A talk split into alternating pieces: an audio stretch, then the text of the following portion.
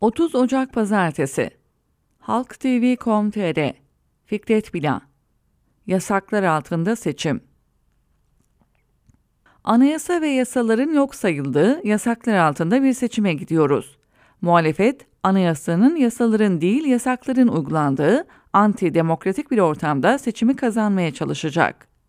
Seçimlerin hukuka uygun, adil ve eşit koşullarda yapılmasını sağlamakla yükümlü olan Yüksek Seçim Kurulu da şimdiden safını belli etmiş durumda. Seçimlerde hakemlik görevini üstlenmesi gereken YSK, muhaliflere siyasi yasak koyan yargı da iktidardan yana tutum aldılar. Bu tutum Cumhurbaşkanı Tayyip Erdoğan'ın 3. kez aday olmasının YSK tarafından onaylanmasıyla iyice açığa çıkacak. Seçimlerde anayasanın yok sayılmasının en çarpıcı örneğini Cumhurbaşkanı Erdoğan'ın 3. kez aday olması oluşturacak. Anayasanın 101. maddesi bir kimse en fazla 2 defa Cumhurbaşkanı seçilebilir hükmünü taşıyor. Bu hüküm yoruma yer bırakmayacak kadar açık. 101. maddenin ne anlama geldiğini anlamak için hukukçu olmaya gerek yok. Buna karşın Türkiye'nin önde gelen anayasa hukukçusu, bilim insanları Erdoğan'ın bu hüküm karşısında 3. kez aday olamayacağını ifade ettiler. Bunun tek istisnası 116. maddede düzenlenen Cumhurbaşkanı'nın 2. görev süresi dolmadan Türkiye Büyük Millet Meclisi'nin erken seçim kararı alması. Bu halde Cumhurbaşkanı Erdoğan 3. kez aday olabiliyor. Muhalefet Erdoğan'ı sandıkta yenebilmek amacıyla bu fırsatı kendisine sundu. 6 Nisan 2023 tarihinden önceki bir tarih önerilirse erken seçime destek vereceklerini ilan etti. Böylece Erdoğan'a anayasaya uygun şekilde 3. kez aday olma şansı tanındı. Ancak Erdoğan bu öneriyi dikkate almadı. Anayasaya aykırılığı açık olan bir şekilde Cumhurbaşkanı olarak seçimlerin yenilenmesine karar vereceğini, bu kararını 10 Mart gibi açıklayacağını ve seçimlerin de Demokrat Parti'nin 1950 yılında iktidara geldiği 14 Mayıs günü yapılacağını duyurdu. Seçim sloganının da sanki Millet İttifakı 20 yıldır iktidardaymış, tek parti iktidarı olarak milleti inletiyormuş gibi Demokrat Parti'nin kullandığı "Yeter, söz milletin" sloganı olacağını açıkladı. Nereden bakarsanız bakın, hukuka ve siyasi koşullara aykırı bir karar. Erdoğan, muhalefetin önerdiği anayasaya uygun adaylığı neden kabul etmedi?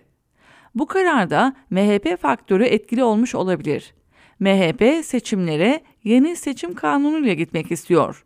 Barajı düşüren, seçim kurulu başkanlıklarını en kıdemli hakimin elinden alan, ittifakları kendine göre parçalayan kanunun uygulanacağı bir seçimi tercih ediyor olabilir.